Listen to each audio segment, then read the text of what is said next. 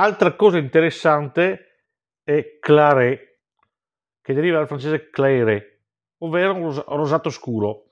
Questo è il nome che gli inglesi avevano dato al vino che importavano da Bordeaux, nome che veniva dato appunto dal colore del vino, rosso, rosso chiaro rosato scuro. Questo nome è, prode- è protetto da, all'interno dell'UE, l'Unione Europea, e descrive un vino rosso di Bordeaux, dopo, da, dato il fatto che questo vino, questo nome qua ha almeno 300 anni di storia.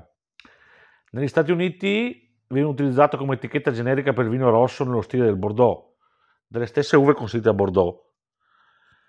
Gli francesi non lo utilizzano quasi mai il termine, tranne per scopi di esportazione o su qualche bottiglia di rosso generico, ma solo perché vorrebbero aumentare il, pre- il prezzo, il prestigio sul mercato, insomma.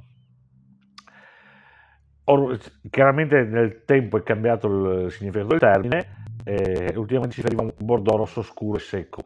Però nel 2012 il presidente dell'Union des Maisons de Négoce de Bordeaux aveva annunciato l'intenzione di utilizzare il termine Claret de Bordeaux per i vini che sono leggeri, fruttati, facili da bere, nello stesso stile del Claret originale quando era pensato appunto dagli inglesi nei secoli precedenti.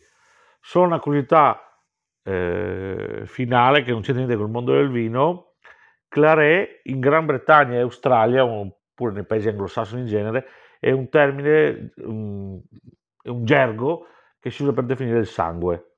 Era solo una curiosità che non c'entra niente col mondo vino.